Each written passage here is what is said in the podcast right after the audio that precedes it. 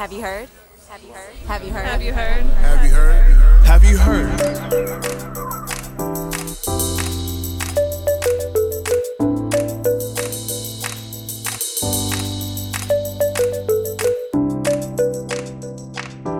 Welcome to Have You Heard? I'm Jennifer Berkshire. And I'm Jack Schneider. And Jack, today marks an anniversary of sorts. A big anniversary. Actually, it marks more than one anniversary. Many important anniversaries.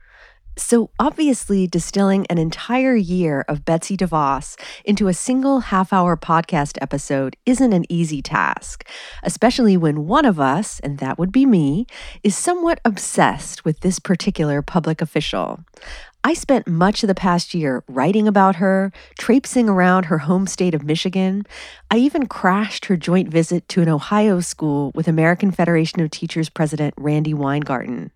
All of which is to say that this episode isn't meant to provide an exhaustive look at everything DeVos did in her first year as Secretary of Education. Instead, it's a selective examination, starting with this assignment that I gave to Jack. So, Jack, I gave you the extremely tall order of sifting back through an entire year's worth of remarks and interviews and speeches that Betsy DeVos gave and settling upon a single favorite quote. Were you able to rise to the occasion? It was hard, but I've got one here. I even fetched the audio for you. Here we go. Let me offer this example from a different part of our daily lives. Let me ask how many of you got here today using an Uber, a Lyft, or another ride sharing service? A few of you. Good. Did you choose that because it was more conven- convenient than hoping a taxi would drive by? Even if you didn't use a ride sharing service today, I would bet most of you at least have the app on your phone. Just like the traditional taxi system revolted against ride sharing, so too does the education establishment feel threatened by the rise of school choice. In both cases, the entrenched status quo has resisted models that empower individuals. Nobody mandates that you take an Uber or Lyft over a taxi, nor should they. But if you think ride sharing is the best option for you, the government shouldn't get in your way. I have to say that those were among the longest 46 seconds of my life. Give us a little context for what we just heard. So, those were remarks delivered in March of 2017 at the Brookings Institution. And the thing that I love the most about it is not just the uh, comparison of educating a young person uh, to driving someone from point A to point B, but also the uh, implication that there are lots of choices out there, um, that people like having more options. For instance, and then she lists them for us Uber Pool, Uber X, Lyft Line, Lyft Plus. So far, I really only hear two options. Um, and I think that that's really interesting to think about uh, in relation to some of the episodes that we did earlier in the year uh, about the corporate education agenda, for instance, or for profit higher education, this drive toward consolidation and market share, while at the same time pushing really relentlessly for deregulation. And so, you know, if we unpack this analogy about Uber and Lyft, what we see is the rise of two dominant uh, for profit providers seeking to gain as much market share, working towards as much of a monopoly as either one might be able to get, um, and putting the publicly regulated option, taxi cabs, uh, out of business. Now, taxi cabs are problematic in many ways, but they are publicly regulated uh, in a way that Uber and Lyft are not. And so I think that this is really interesting as a kind of display of her thinking and her ideological agenda. Well, I picked a somewhat different quote, and I'm wondering if, based on the past year of our episodes and given what you know about my favorite topics in all the world, if you can guess what quote of Betsy DeVos's from last year I might have seized upon. I think it's going to be related to an enemy of uh, the welfare state and a proponent of a kind of uh, anti regulatory, pro free market approach to governance. But I'm seeing a look in your eyes that says that she's not looking domestically for a hero and, uh, and role model, but rather overseas to perhaps the Iron Lady herself. Jack, you hit the nail on the head. My favorite DeVos quote of the year came from the remarks that she gave to the convention of the American Legislative Exchange Council in Denver in the spring. And, and there she referred to Margaret Thatcher, the former British Prime Minister, as one of her idols. And we do not have the audio of that speech. So I'm going to helpfully read that little bit. I'm really excited for this. What exactly is education if not an investment in students? I was reminded of something another Secretary of Education once said. Her name was Margaret. No, not Spellings, Thatcher. Lady Thatcher regretted that too many seemed to blame all their problems on, quote, society. But who is society, she asked. There's no such thing. There are individual men and women, and there are families. Families, she said, and no government can do anything except through people, and people look to themselves first. The Iron Lady was right then, and she's still right today. Our listeners can't see me standing and saluting you right now. Well, there are a couple of reasons why I love that remark. And one is that she doesn't mention that at one point Margaret Thatcher's nickname in Britain was the milk snatcher because she actually eliminated milk in the schools. So there's that. And and the other thing is that, you know, I mentioned at the very beginning that my uh, following of DeVos over the past year has, you know, bordered on the obsessive end. And I did trail her and Randi Weingarten, the AFT president, when they jointly visited a school in Van Wert, Ohio, which is the northwest corner of Ohio. They went to a very rural school. And while DeVos didn't quote Thatcher during that visit, she made her same sort of argument, her you're on your own argument, and that there are, there is no education system. And you could just see that it, it just, you know, it landed like a lead balloon. It doesn't make any sense to people who whose schools provide sort of the glue of their community that they're totally on their own. Now, I know that I assigned you the task of picking out your top DeVos quote, but I also took the liberty of selecting one that I think should be your favorite. One of Betsy DeVos's regular themes is that schooling in America hasn't changed a whit since the beginning of time. But she gave a recent talk where she really took that argument to a new level. And I'm thinking about a recent speech that she gave at the American Enterprise Institute. They had convened some experts to review the legacy of education reform from Bush to Obama. And Jack, to make things special, and since we don't have any audio, I want you to read the section of her remarks that really just kind of drove you over the edge. I want you to share those with the world. You're just trying to punish me. I am. Why do we group students by age? Why do schools close for the summer? Why must the school day start with the rise of the sun? Why are schools assigned by your address? Why do students have to go to a school building in the first place? Why is choice only available to those who can buy their way out or buy their way in? Why can't a student learn at his or her own pace? Why isn't technology more widely embraced in schools? Why do we limit what a student can learn based upon the faculty and facilities available? what I love about that particular bulleted list is that not only not only does it revisit some familiar DeVosian themes, but I really felt like it was almost personally directed at you, Jack Schneider. That she was this was her way of saying, you see at edu underscore historian, your entire life has been worthless. That's right. It, it's a really good thing that I've been doing more contemporary policy work because otherwise I would really call into question my entire scholarly agenda. Uh, you know, the fact that historians have answered many of these questions um, seems to be a matter of little concern to her. And I would also add that, you know, it isn't just that some of these questions can be answered historically, right? So, why do schools close for the summer is a question that there's a historical answer for, right? Schools closed for the summer and winter because it was excruciatingly hot and cold during those periods of time. Um, but there's also a sociological answer to these questions. So, for instance, why do schools close for the summer? Well, there was a reason for it in the first place, but it continues today because Many teachers depend on that uh, as a means of restoring their energy and sanity after the kind of 50 hour work weeks uh, that they work on a regular basis throughout the school year. Many families structure their family vacations around this. Students would be outraged and horrified if summer vacation was suddenly taken away. There, in fact, have been experiments uh, in year round schooling, and they by and large have been rejected by people who view it as a kind of aberration from their own experiences and from what they feel like the normal kind of school calendar should be. Um, again, right, the sort of work that Betsy DeVos appears to be dismissing here. Well, Jack, I'm sorry to tell you that the answer to all of those rhetorical questions that you just shared with us is actually school choice.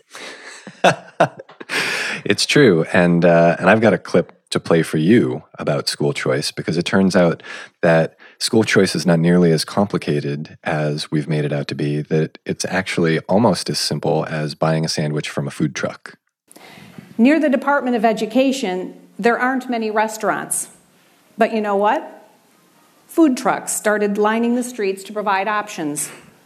Some are better than others, and some are even local restaurants that have added food trucks to their businesses to better meet their customers' needs. Now, if you visit one of those food, food trucks instead of a restaurant, do you hate restaurants? Or are you trying to put grocery stores out of business? No. You are simply making the right choice for you based on your individual needs at the time. Just as in how you eat, Education is not a binary choice. I'm really glad you picked that snippet to share. Her line about food trucks got a lot of attention, and um, I think it overshadowed some other remarks in that speech that were just as extreme. For example, she also made the claim that parents have an inalienable right to choose a school, or she likes to put it, a learning option for their kids. But coming back to the food trucks, because it sounded like such a crazy analogy, I think people may have missed the thinking that underpins her argument. And you wrote a very provocative piece last year on how there's something fundamental about markets that DeVos really doesn't get. Yeah, I'll just talk about three uh, principles that seem to challenge her thinking there uh, in her food truck analogy. So the first is uh, about experience goods versus credence goods, right? So we can evaluate food through experience. Um, there is, of course, a limited number of times that I can experience a sandwich, but I've got at least 365 shots at it each year, as opposed to how long do I need to experience a school, especially as a parent uh, rather than as the student inside the school, before I get a sense of it? How often can I switch my kid's school? You often end up having to take it on credence uh, rather than through experience. It's a really key difference there. Uh, a second issue in DeVos's analogy there is what might be referred to as an attribution problem. So if I get a sandwich from a food truck and it's good, uh, that's because of the person who made it and the ingredients that he or she used, right? It's not really difficult to attribute that. Whereas if my kid is succeeding in school, why is that? It could be for a million different reasons. And it's in large part because education is so much more complex than a sandwich. And I cannot believe that those words have to come out of my mouth. Um, but, you know, education happens over long periods of time and it happens invisibly in many cases. And of course, it pours outside of the school boundaries. Um, and uh, in fact, research has shown that most of a student's success in school is shaped by out of school factors. And then the third piece that I would point to uh, in complicating her understanding of how markets work and how they might apply to education is to talk about information asymmetry. So, uh, you know, I can see a sandwich. I can suss out its ingredients. Uh, I can see who the provider is and how clean the space is. I really don't know what's going on inside my daughter's school on a day to day basis. I have a kind of rough sense. Um, she has a better sense, but, but, of course, she's seven years old. She also has her own interests and concerns and uh, tends not to want to debrief school with me for more than about 30 seconds each day. Those 30 seconds, which I'm very grateful for.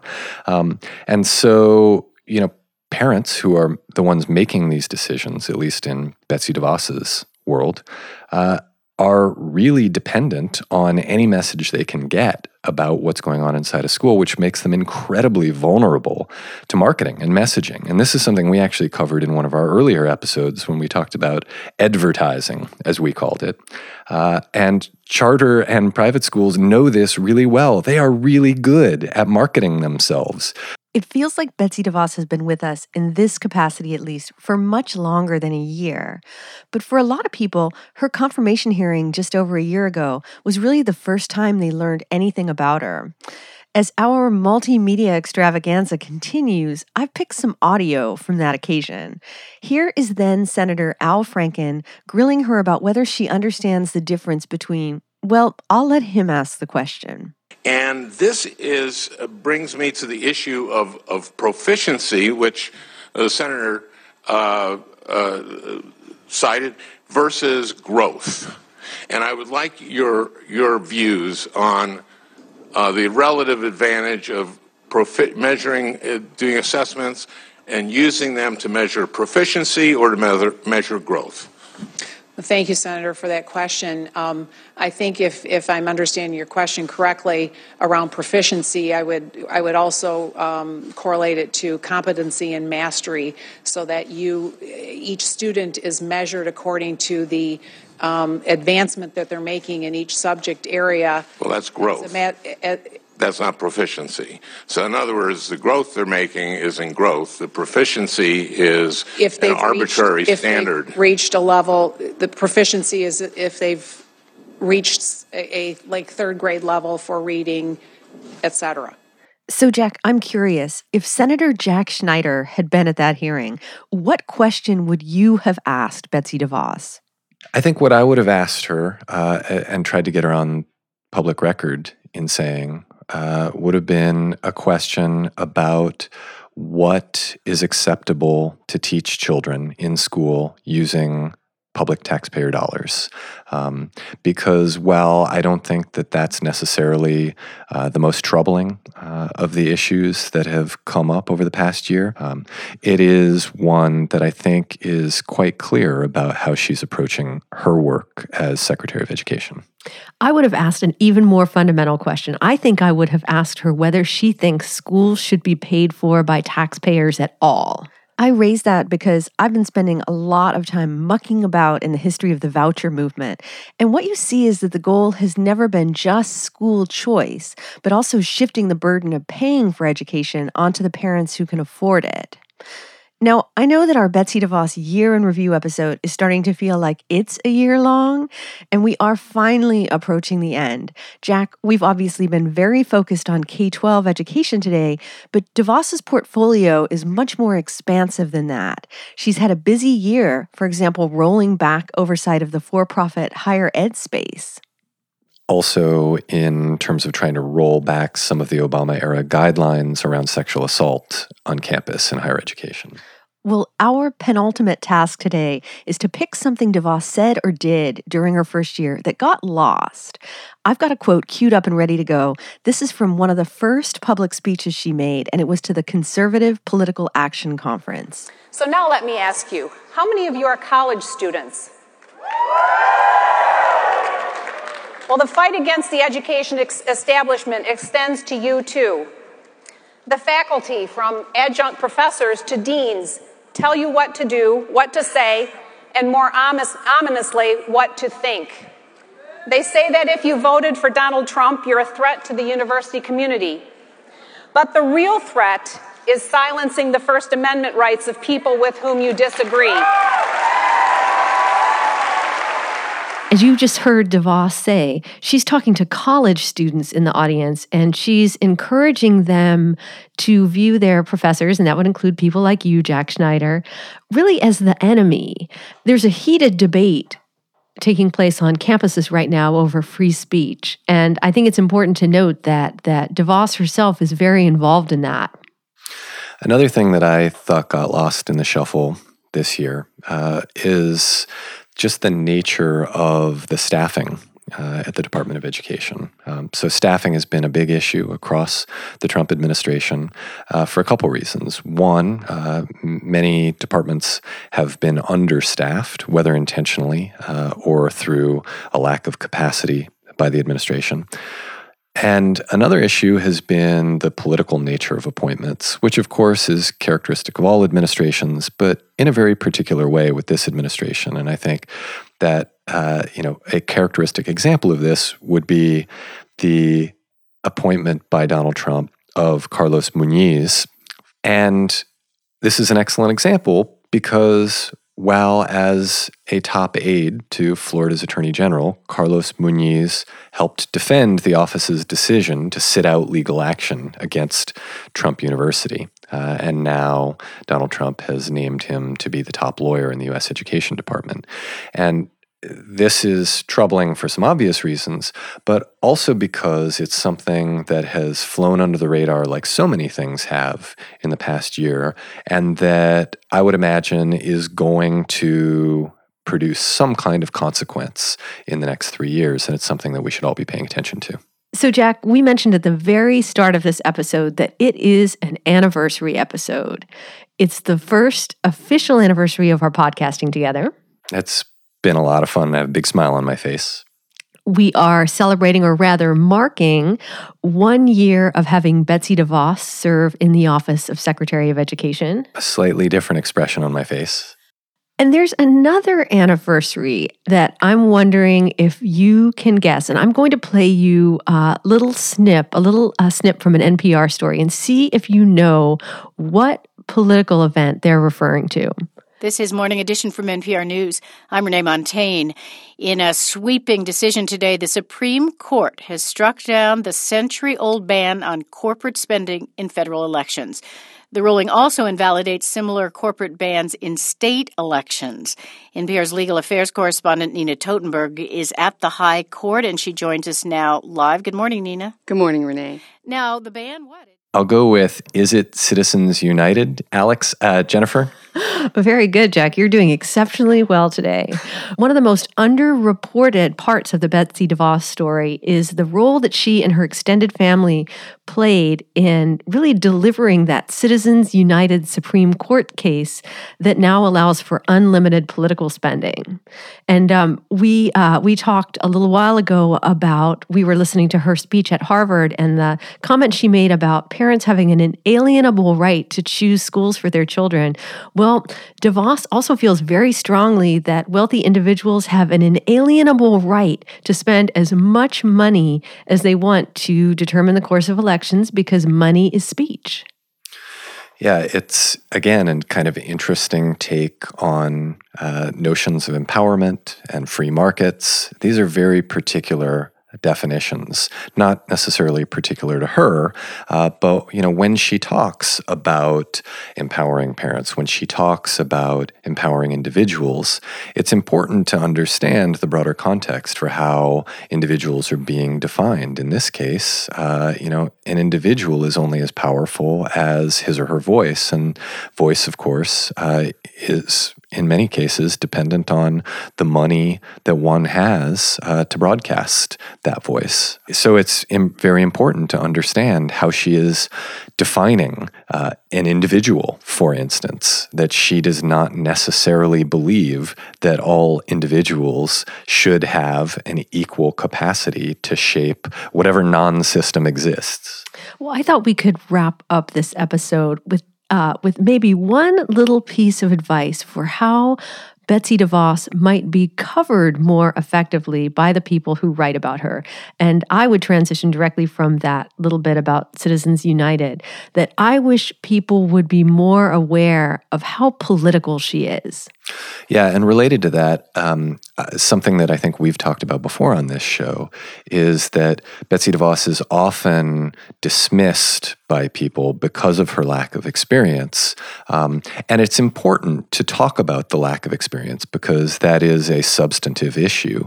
Uh, but of course, this is somebody who has a, a, a very clear political agenda, and it is being shaped by a very clear ideology. Uh, that this is not not a naif in Washington who is stumbling and bumbling her way through town, that she has a very clear agenda, and it's important to pay attention to that. Very well put, Jack. On that note, I'm Jennifer Berkshire. And I'm Jack Schneider. And first, Jennifer, I want to say thank you for bringing me onto the podcast roughly one year ago. And second, to our listeners out there, as we're gearing up for season two of Have You Heard, uh, let us know what you think. Send us a tweet at Have You Heard Pod or go online and give us a review, preferably a five star review, and we'll know how you feel about us that way. And I would like to give a special shout out to our fantastic producer, Francisco. He's the real talent behind this podcast. If you're looking for production help with your own podcast, check out his website. It's www.rafartmusic.com. That's R A F A R T music.com. I can't say enough good things about him. And until next time, this is Have You Heard?